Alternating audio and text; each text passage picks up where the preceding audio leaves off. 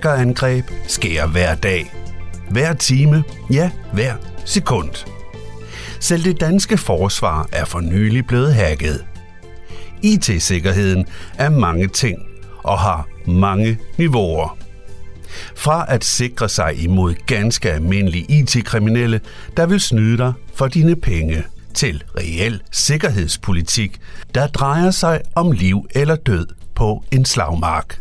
At EU tager den såkaldte cybertrussel alvorligt, er ikke nogen hemmelighed. Her fortæller EU-kommissæren Ylva Johansson i en officiel video om de farer, der findes, og giver samtidig flere eksempler på de angreb, der er sket rundt omkring i EU. What if you couldn't get a life-saving scan in the hospital because criminals had crippled the computers? A real example of a ransomware attack. Criminals taking over computers, encrypting the data and demanding money or else. Damaging our society, the vulnerable suffer most. The fight against ransomware and other cyber threats are my top priority. Som du kunne høre EU-kommissæren, så er cybersikkerhed hendes topprioritet. Lignende video kan vi også finde fra EU-parlamentet, altså EU's demokratiske maskinrum, som du kan høre et eksempel på her. A cyber attack earlier this year saw 500,000 French patient records published online. This year, hospitals in France, Ireland, and Romania have all been victims of ransomware attacks, a ploy where cybercriminals block patient records, then demand payments for their release. With vital information inaccessible to staff, operations get cancelled, lives are put at risk. If it's an essential service, you want to make sure Så der findes mange hensigtserklæringer. Og der er der heller ingen tvivl om, at det er vigtigt. Men fungerer systemerne? Gør EU nok? Gør Danmark nok? Og lige så vigtigt, gør du nok? For som du i udsendelsen skal høre, så har du, kære lytter, nemlig en ret vigtig rolle i den krig, der raser på de digitale slagmarker.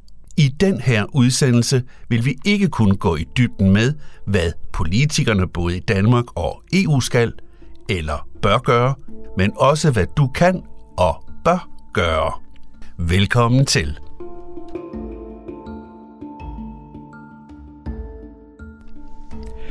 Jeg har svært ved at forestille mig den tid, hvor vi ikke havde computer. Også selv om jeg faktisk levede dengang. Dengang en computer var et monster, der kun stod på ganske få skrivebord. Jeg husker endnu at stå i kø til Journalisthøjskolens optagelsesprøve i Aarhus med min elektriske skrivemaskine under armen.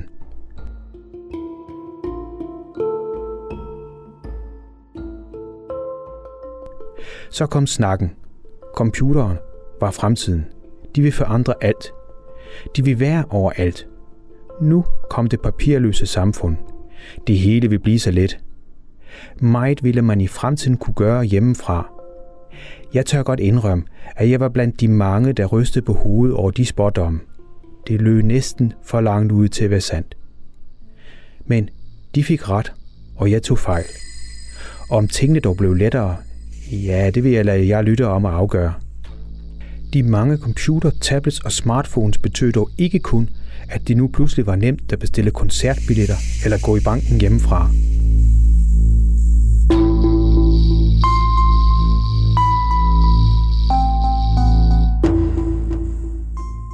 Lyssky forbrydere fik det også lettere. De kunne nu også sidde hjemme foran en skærm og så bare linse en konto for penge. Eller prøve at afpresse kæmpe globale virksomheder til løsepenge, som det fx skete for nylig med Mærsk.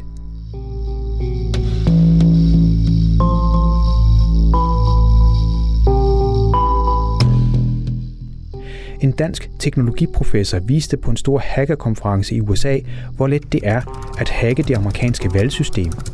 Det tog ham, ifølge en udsendelse på DR, under tre minutter at ændre et helt valgresultat.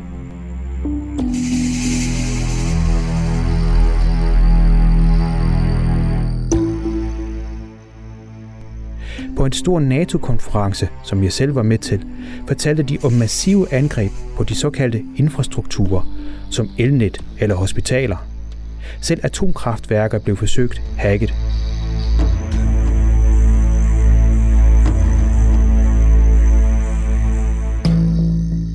Så såkaldte cybercrimes kan få endda meget alvorlige konsekvenser for os alle sammen. Men hvad har det med mig at gøre, tænker du måske? Jo, desværre har det i høj grad noget med dig at gøre.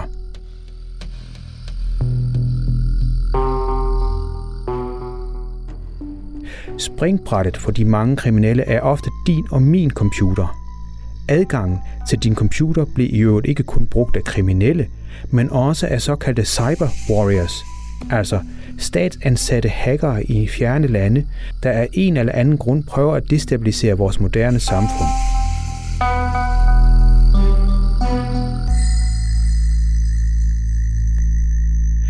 Alt det ved jeg egentlig godt. Jeg har samme årsag købt et godt antivirusprogram. Men er det nok? Og hvad kan jeg ellers gøre?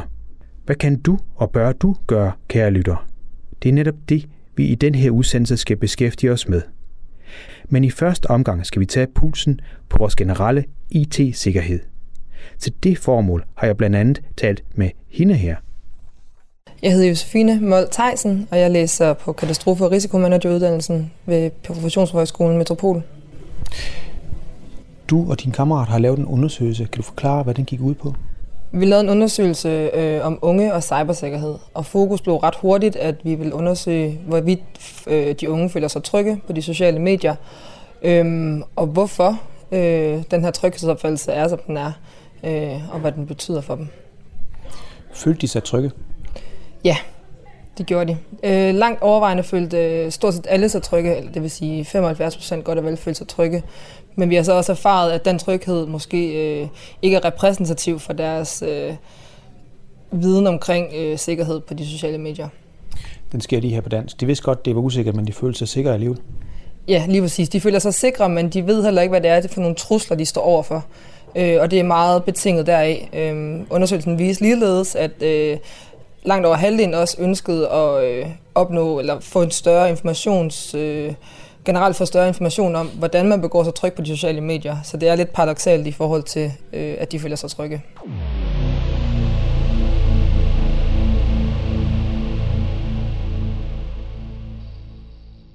De unge følte sig trygge, fordi de ikke rigtig var klar over, hvilke trusler der findes lige på den anden side af deres internetforbindelse. Undersøgelsen er på mange måder unik, så vi skal lige høre lidt mere om resultaterne. Vi giver dog ordet videre til ham her. Jeg hedder Kenneth Jensen, 21 år, studerer katastrofe risikomanagement, også på Metropol. Du har været med til den undersøgelse. Vi lige hørt, at øh, de unge de følte sig sikre, men de vidste et eller andet sted heller ikke, hvad det var, de skulle føle sig usikre overfor. Kan du forklare lidt om, hvad der ligger bag? Jamen det vi meget hurtigt kom frem til, det var, at rigtig mange af de her, som deltog i undersøgelsen, hverken selv har oplevet eller kender folk, som har været udsat for øh, cyberkriminalitet i form af identitetsteori eller lignende, og derfor på grund af den her manglende trussel, der har været, så øh, så vi også bare, at folk ikke havde det her behov for øh, for altså føle sig utrygge, øh, simpelthen fordi de ikke havde øh, kendskab til nogen, som har haft det øh, tæt på kroppen eller selv har oplevet det. Men er det overhovedet en trussel? Det er en trussel, ja, og det er et stigende problem, som øh, kun vokser og vokser. Kan de unge gøre noget selv for at undgå det problem?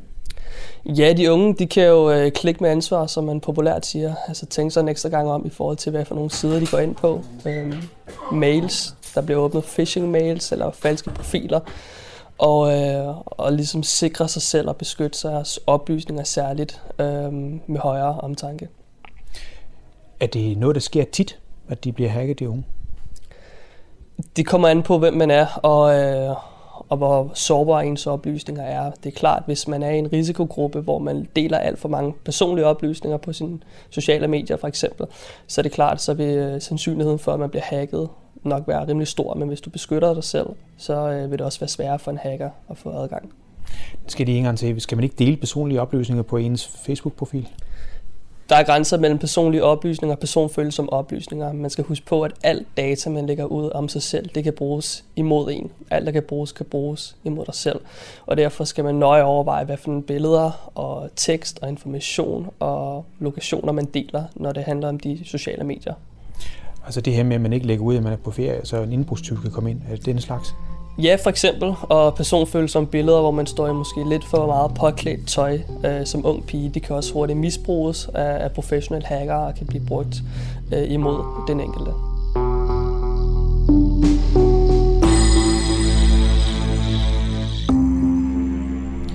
Så vidt altså Kenneth Jensen om de unges lidt forblåede affære på nettet. Josefine Theisen, vil du gerne ofre et par ord mere om tryghedsfornemmelsen, mange har på nettet set i forhold til de mange trusler, der samtidig findes?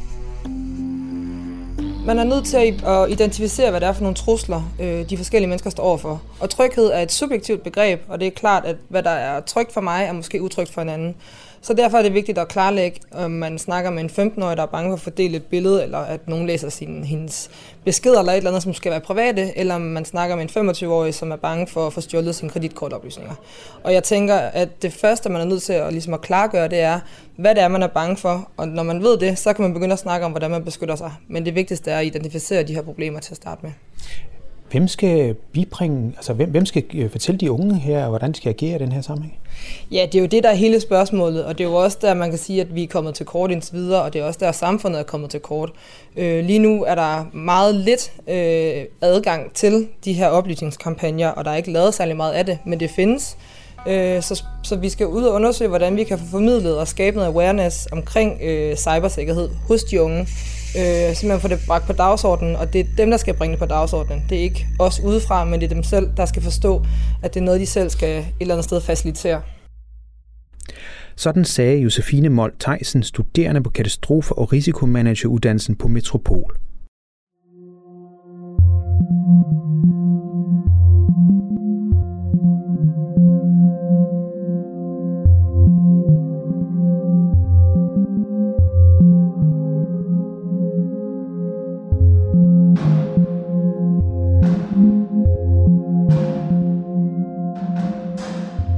Spørgsmålet er naturligvis, hvor reel truslen egentlig er.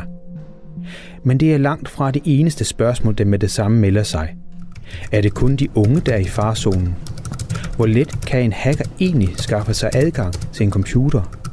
De spørgsmål er nok bedst at stille til en hacker. Nu skulle man umiddelbart tro, at netop en hacker ikke har lyst til hverken at stå frem eller hjælpe os med at forbedre sikkerheden.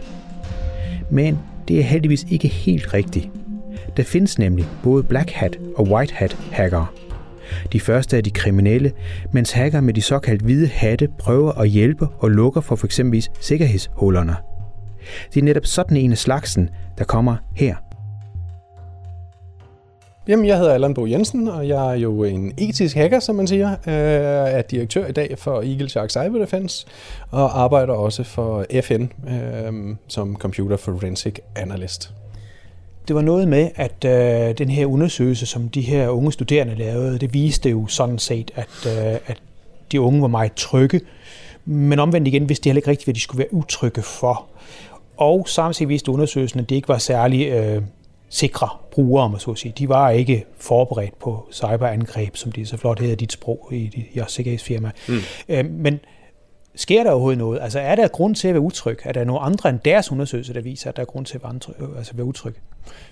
Ja, altså, der er jo, der er jo lavet mange øh, hvad skal man sige, undersøgelser, og man, øh, altså Forsvarets Sikkerhedstjeneste er også ude, og PET er også ude og sige, at øh, trusselsniveauet er jo ekstremt højt i Danmark.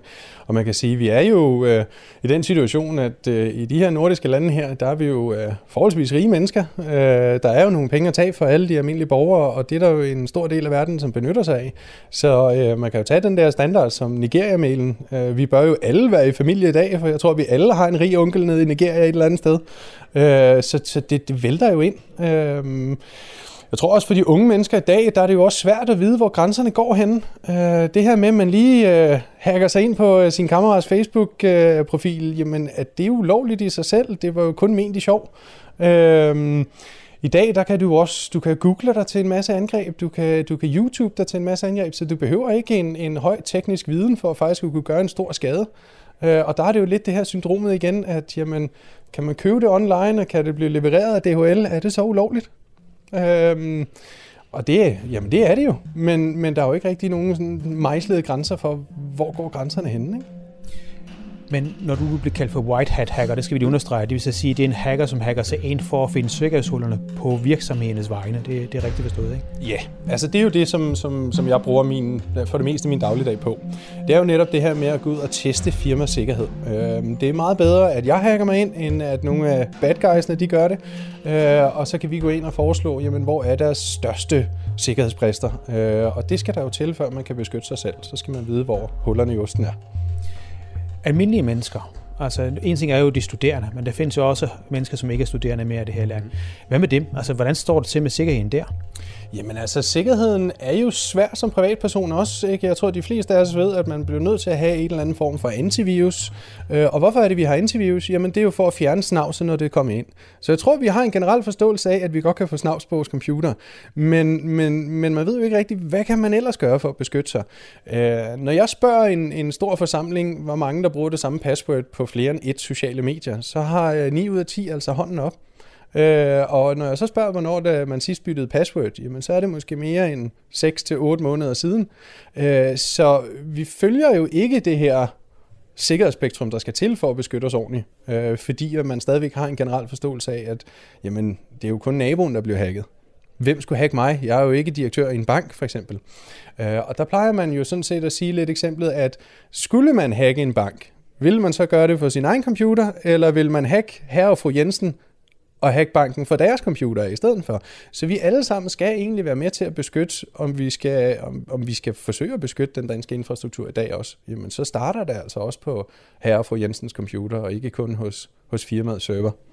Så du siger simpelthen, at hvis man ikke har sikkerhed i sin egen computer, så kan den altså blive misbrugt til at lave et angreb, ikke kun på banker, men endda måske på national sikkerhed? Lige præcis. Lige præcis det kan, det kan meget vel være privatpersonens computer, øh, som politiet banker på og spørger, hvorfor de har hacket et eller andet givet sted, selvom de slet ikke aner det.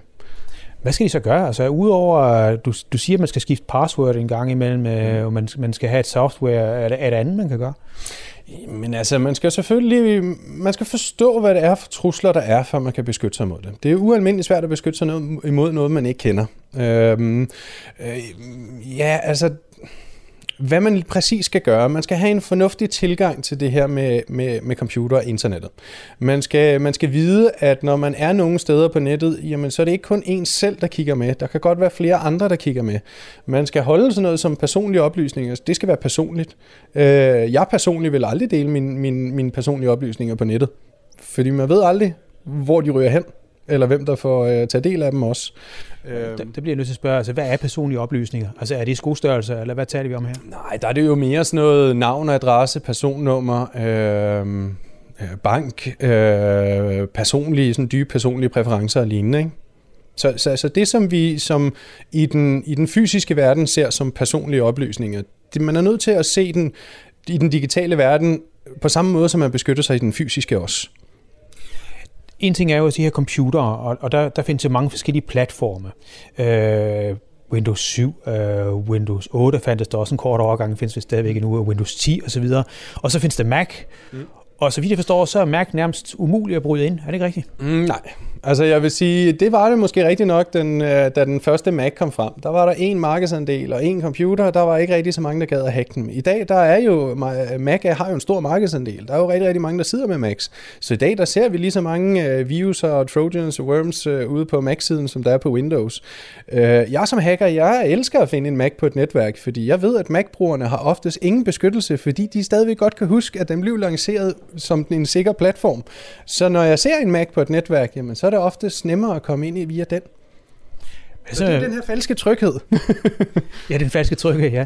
Og så, hvad, hvad så med vores iPhones? Der bliver snakket meget om, ikke kun iPhones, men så de her smart uh, tablets og hvad det ellers findes, at uh, de, de, de vil sikre. Jeg skal jo sætte sådan en fingeraftryk på for at komme ind på den. Ja, yeah, altså man kan sige, det er de jo ikke. Uh, en mobil platform eller mobile devices generelt, de er jo også uh, mulighed for at hacke dem. Uh, her under foredraget, der hacker en mobiltelefon, Øh, som jeg også ser en af de øh, måske største udfordringer for de unge mennesker i dag.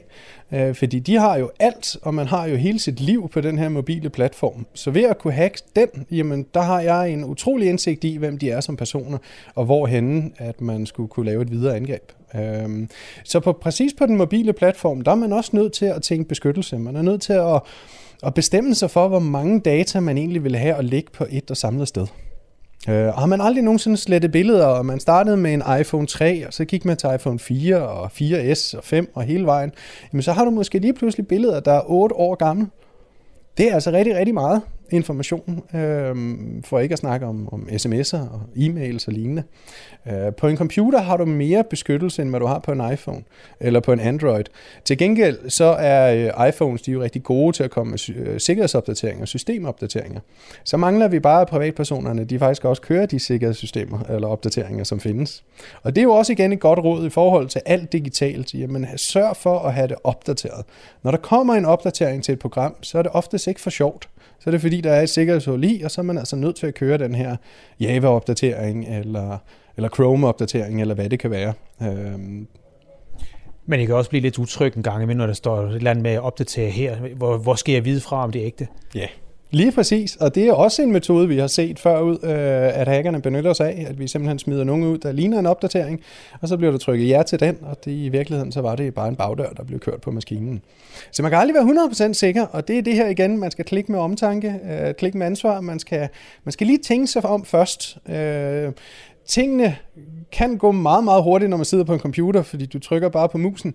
Øh, men går det for hurtigt, så kan det altså også øh, ødelægge ret meget. Ikke? Hvad så, altså når I nu har sådan en iPhone og alt muligt andet, og der er jo også betalingsmidler osv., er de så også i fare?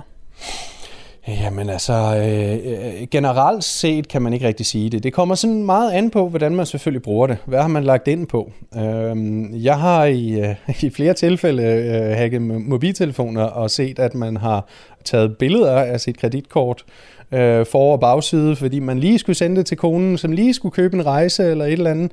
Ja, og der ligger de jo bare frit tilgængeligt, øh, og man kan få fat i dem der. Øh, så er der jo alle de her andre, sådan noget som MobilePay og Apple Pay og de andre. Øh, som platform i sig selv er de jo, øh, er de jo sikre nok, øh, men jeg ved jo heller ikke, om der har blevet testet nok på dem er der overhovedet nok, øh, hvad skal man kalde det, opmærksomhed omkring sikkerhed, altså set fra din stol af. Jeg ved ikke, hvor mange af den slags hacker, der kalder sig white hat hacker. Jeg tænker også, at nogen måske både er white og rød og sort og alt muligt andet. Hmm. Jamen, jamen helt sikkert ikke. Jeg synes ikke, at der er awareness nok, eller sikkerhed nok, eller dialogen er stor nok omkring øh, uh, IT-sikkerhed generelt. Uh, jeg som, uh, som ethical hacker, eller white hat hacker, jamen, jeg bruger meget af min tid på at forklare, hvad en white hat hacker egentlig betyder, fordi man i Danmark har en generel forståelse af, at en hacker det må være sådan en ond menneske, som bare vil mig ond. Øh, men vi er jo en del, som, som netop er på den anden side og forsøger at hjælpe folk øh, og forsøger at, at finde de her sikkerhedsbrister, inden at the bad guys gør det. Øh, men, øh, men ja, så skal man vide, hvem vi er og hvad vi gør i stedet for. Øh, og man kan sige sådan noget som forskellige øh, øh, organisationer i USA, jamen de byder jo netop til hackerangreb, hvor de siger, jamen nu kører vi en måned, hvor at man gerne må angribe os for at finde ud af, hvad der er for huller. Det er måske sådan nogle øvelser, man også burde gøre lidt herhjemme på vores kritiske infrastruktur, og så sige, jamen nu laver vi en måned her, hvor at vi godt må, øh, øh, vores hacker, vi godt må angribe for at finde ud af, hvor hullerne er. Et af de konferencer, der blev holdt, var faktisk det her med valgurene. Altså det sidste valg i USA, det var jo digitalt. Noget, man også snakker om herhjemme. Mm. Øh, det tog en dansk hacker under 10 minutter. Det var faktisk en dansk, der blev ind, ind fra DTU, kan jeg forstå. Mm. Øh, det her med, at man digitaliserer mere og mere, er det ikke i sig selv en far? Burde man egentlig gå væk fra digitalisering? Altså dengang jeg fik brev ind, øh, der kunne jo ikke hackes, vel? Altså er, er det egentlig, øh, er der overhovedet en resonemang i alt det her digitalisering? Jamen, jeg tror bare, at man, øh, man har en tendens til... Altså, jeg synes, jo, digitalisering er fedt. Det er jo det, jeg lever af. Så jo, jo mere, jo bedre. Det er der ingen tvivl om. Øh, men når man kigger på nyudviklede produkter og digitalisering, jamen, så er det jo oftest født med en masse sårbarhed og huller. Og der skal en vis antal angreb igennem, før at man begynder at sådan konkret at tænke sikkerhed på det. Øh, det er jo oftest den dyreste løsning også for os alle sammen. Øh, jeg tror, at man skal anerkende, at der er et kæmpe problem, og så skal man tænke sikkerhed ind fra starten af.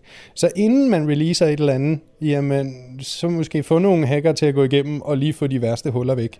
Øh, og når vi kigger på sådan noget som Internet of Things, jamen nu begynder vi jo at få alt online. Der er kaffemaskiner og smart, smart køleskabe med IP-adresser og lignende, ikke? Øhm, og igen, jamen, det sidder på vores infrastruktur derhjemme i hjemmet. Ikke? Øh, kan det være indgangen til at få tilgang til vores alarmsystem, eller computer, eller telefoner, som også er koblet på netværket? Men der er jo ikke tænkt beskyttelse i en kaffemaskine. Der, du kan ikke installere et antivirus i en kaffemaskine, øh, eller sætte en firewall på den sags skyld. Så, øh, og der skal vi lige forklare, at øh, hvis, man, hvis man kan bruge ind på kaffemaskinen, så er man brugt ind på nettet, om man så at sige, hvor man så kan komme videre de andre steder. Ja, yeah. Det vil man i, i nogen sammenhæng, altså man kan ikke generalisere og sige, at man altid kan, øh, men jeg vil sige mange gange, når jeg laver øh, et, et, et, et angreb på et firma, jamen så er det jo oftest via de her måske lidt ukurante devices, man har på sit netværk, man ikke lige havde regnet med, faktisk også var en del af øh, den interne struktur.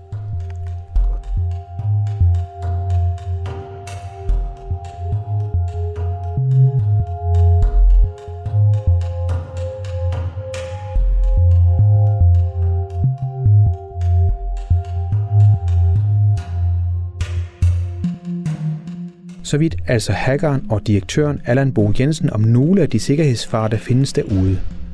Nu kunne man selvfølgelig sige, at netop en mand, der lever af at skabe sikkerhed, har en interesse i at skabe utryghed.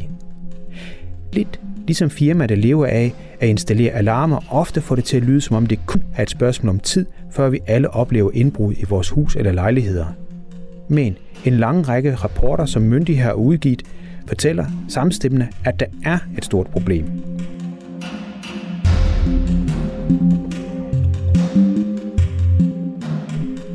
Netop når det kommer til myndigheder, viser et andet problem sig.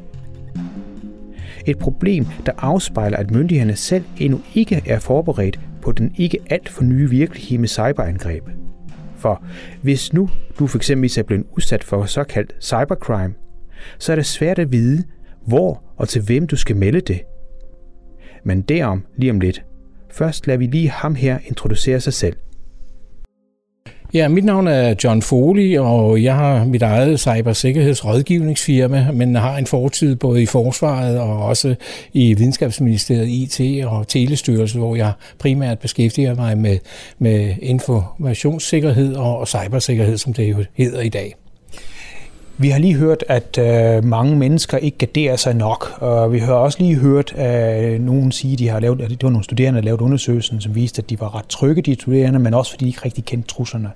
Men hvis vi nu hæver os på et lidt højere niveau, øh, fordi jeg har lidt svært med at se, hvem skal jeg egentlig melde til, hvis jeg har øh, et angreb? Jamen, det er jo et rigtig godt spørgsmål. Øh, er, er det cybercrime for eksempel, så hører det under politiet.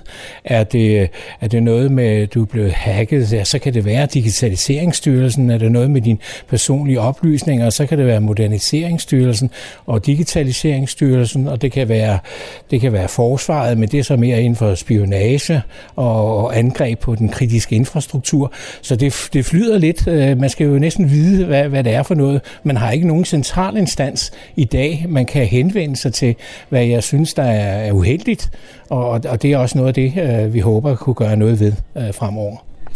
Ja, for jeg tænker jo, hvis, jeg kan jo ikke se på min computer andet end den er hacket, øh, hvem der har hacket den. Jeg kan jo ikke se, om det, om det er Putin, han, eller om det er et eller andet, der har hacket det. Jeg kan jo, hvem skal jeg henvende mig til? Jamen, øh, øh, de fleste ville tro, at man skulle henvende sig til, til politiet, og det, det må vel også være det, det første, man kan gøre. Jeg ved, at øh, i de 12 kredse, politikredse, som man har i dag, der har man for nylig ansat øh, en IT-specialist, øh, hvor man bliver henvist til i sin politikreds. Så hvis man går ind i den nationale cyber Crime center, som hører under Rigshovedpolitiet, så, så henviser de, direkte ud til de forskellige øh, kredse. Og ved, ved kredsene har de så mulighed for, at, at de agerer videre eller optage rapport, og alt afhængig af hvilken type af hændelser øh, det, øh, det er. Men sådan rent juridisk set, hvis nu man forestiller sig, at der er en hacker, der kommer fra Island, eller fordi der er en del hacker på Island, eller fra USA, eller fra Rusland, hvad gør man så? Jamen altså, man, man kan jo have øh, visse former for, for værktøjer på sin, øh, på sin computer, og øh, der er også visse firmaer herhjemme, der kan, der kan hjælpe med at øh, detektere. Øh, med, men øh, det er jo ikke bare et, et virusangreb. Et hackerangreb kan være, kan være mange ting. Øh, det kan være lige fra, fra chikane øh, til, at, at du mister øh, den hjemmeside, du kigger på, men det kan også være øh, situationer, hvor øh, der er blevet lagt nogle ting ind på din computer, så du ikke ved, hvad der bliver trukket ud derfra. Det er jo nogle af de større sager, vi har haft derhjemme. Øh, det har blandt andet været Therma, og det har også været Novozymes. Øh, der, øh, der har der altså været nogle fremmede inde og lagt noget ekstraheringsværktøj, altså noget, der kan trække tingene ud, og det har faktisk ligget der et halvt til et helt år, uden at de pågældende øh, faktisk ved noget om det. Og øh, det betyder meget for, for folk at få taget deres øh, personlige informationer eller, eller sågar øh, hemmeligt materiale af, af den ene eller anden slags. Så det har vi jo set nogle øh, situationer, øh, at, at det er gennemført. Så det er ikke bare sådan noget som øh, det, der blev gennemført med Mærsk. Det var et, et rimelig simpelt angreb, sofistikeret, men rimelig simpelt. Men det er jo, det er jo mere dem, der har mulighed for at lægge nogle ting ind på din og min maskine, uden at man ved det. Ligesom vi også har hørt det der med, at man skal tabe øh, det lille øje, der sidder i, i computeren, så folk ikke øh, kan, kan, kan følge med i, i hvad, man, hvad, hvad man sidder og laver der. Det lyder som science fiction, men det, det er sådan noget, der kan ske. Der er også smart tv, det vil sige, at de kan faktisk kigge ind i stuen hos os i de små familier, også mens vi sover, eller hvad vi ellers gør.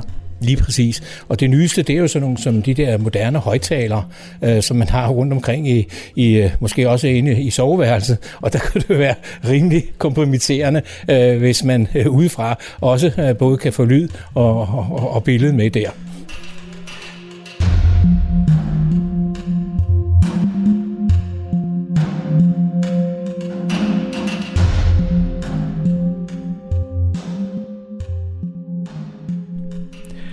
Sådan fortæller altså sikkerhedsekspert og direktør John Foley om den manglende IT-sikkerhed endda i de danske soveværelser.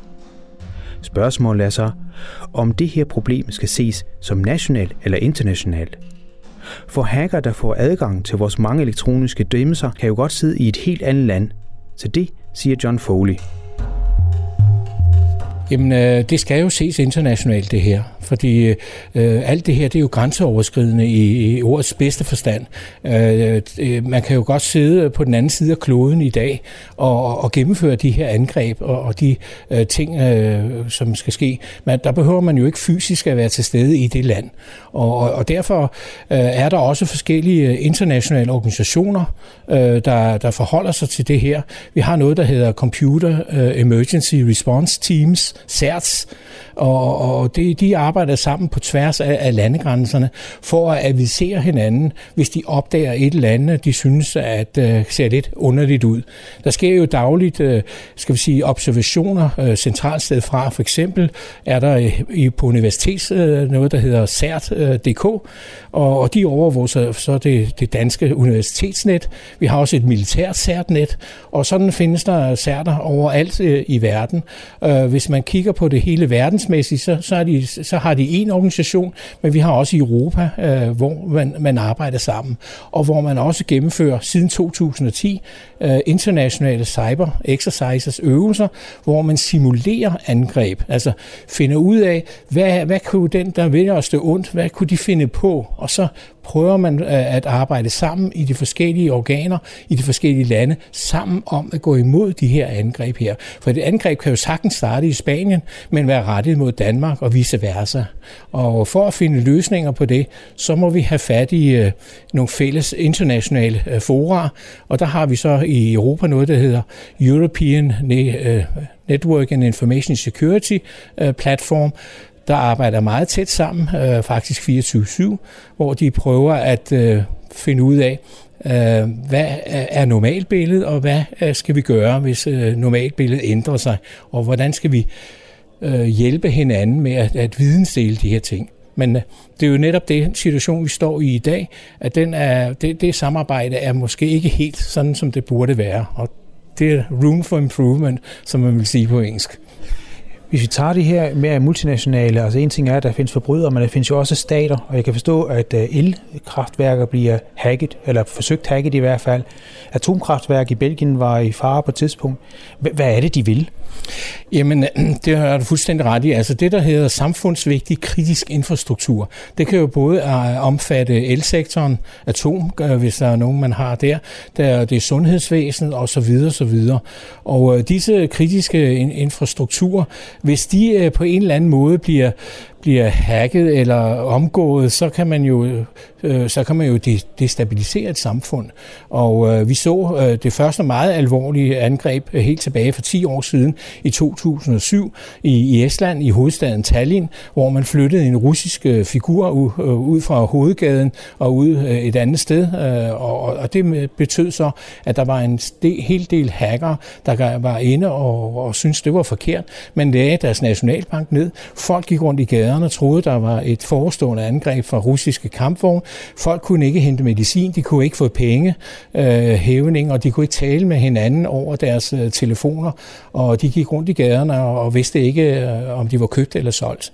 Og det er altså for 10 år siden, og siden da er man også blevet meget bedre.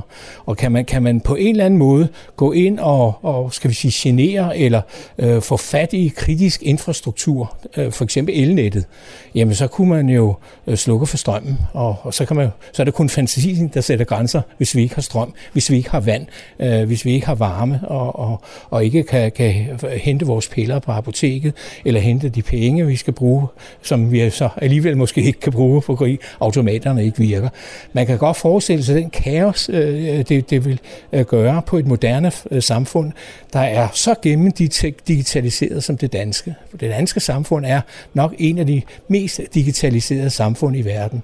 Det står jo så i skarp kontrast til, og det er synd, at jeg må sige det, men Danmark ligger på en uheldig og pinlig 34. 20. plads i en sidste opgørelse fra FN, der jo netop siger, at øh, I er kommet langt digitaliseringsmæssigt, men der er virkelig plads til at gøre noget med det cybersikkerhedsmæssige.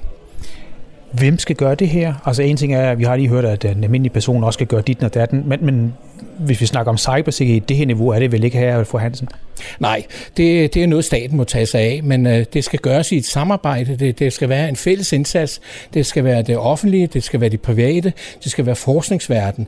Fordi vi må jo regne med 90 procent af vores øh, samfundsvigtige kritiske infrastruktur, den, den ligger hos de private. Og hvis man ikke øh, samler trådene og sørger for at koordinere bestræbelserne, så står de alle sammen og arbejder inden for hver deres øh, siloer. Herren og, og forsvaret for sig, politiet for sig, digitaliseringsstyrelsen, Moderniseringsstyrelsen, Datatilsyn og you name it, øh, de arbejder så øh, ukoordineret, og, og, og sådan skal det ikke være.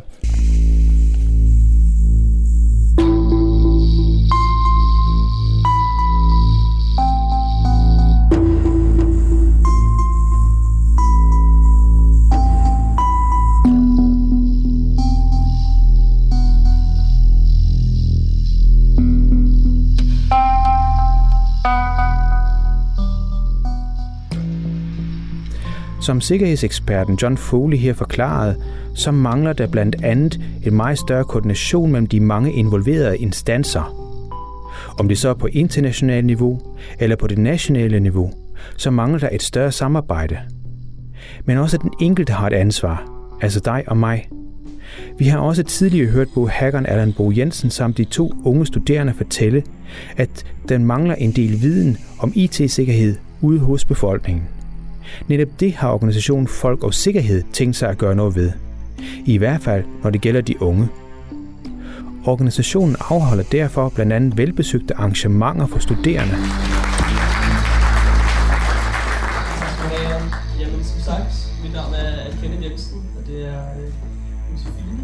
Sådan et arrangement besøgte jeg, hvor jeg blandt andet talte med John G. Larsen, der sidder i hovedbestyrelsen for foreningen. Ham spurgte jeg det her om. I har netop holdt sådan et arrangement, hvor man så en hacker, han hackede sig live ind på både computer og iPhone, så jeg ved ikke hvad. Øh, publikum var unge mennesker. Hvad var formålet ved, det her, ved, ved den her konference? Jamen, formålet er at sætte fokus på de unges brug af hele øh, mediet cyber. Det er jo således, at hvis du ser i forhold til medieverdenen i dag, så taler man jo har fået øjnene op for, at cyber er et stort trusselproblem. Men man kigger primært på det, på det sikkerhedspolitiske i forhold til et samfunds eksistens, og man kigger på det erhvervsmæssigt. Jeg skal bare nævne AP Møller og andre, den danske bank, som er blevet hacket. Men man glemmer fuldstændig fokus på det, som er blomsten af vores øh, ungdom, nemlig de unge og deres brug det er jo dem, der virkelig sidder med det i dag. Og der mener jeg, at vi har en opgave som organisation Folk og Sikkerhed, hvor vi er med til at skabe et robust samfund, der er de unge helt centralt. Derfor laver vi et arrangement som det her, hvor de unge kan se. Nu nævner du selv jeres organisation Folk og Sikkerhed. Jeg forstår folk, og jeg forstår sikkerhed, men kan du forklare lidt mere om jeres organisation? Ja, det kan jeg.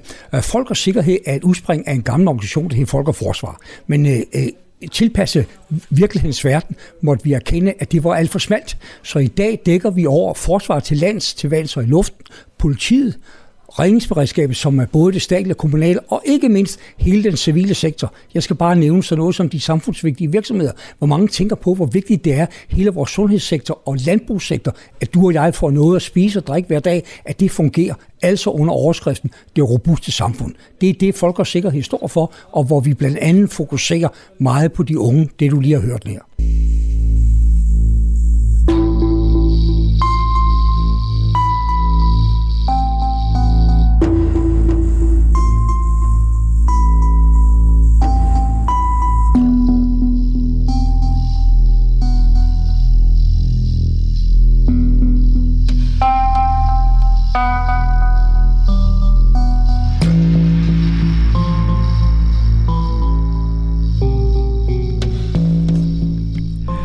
Sådan sagde altså Johnny G. Larsen fra Folk og Sikkerhed, som jeg mødte til et af deres cybersikkerhedsarrangementer i Studenterhuset, lige ved siden af det berømte runde tårn i København. Da tårnen blev bygget i sin tid, troede mange på, at ud fra stjerner og planeter kunne kloge mennesker spå fremtiden. Det kan jeg ikke, men jeg tør godt spå om, at vi alle bliver nødt til at sætte os en del mere ind i IT-sikkerheden i fremtiden.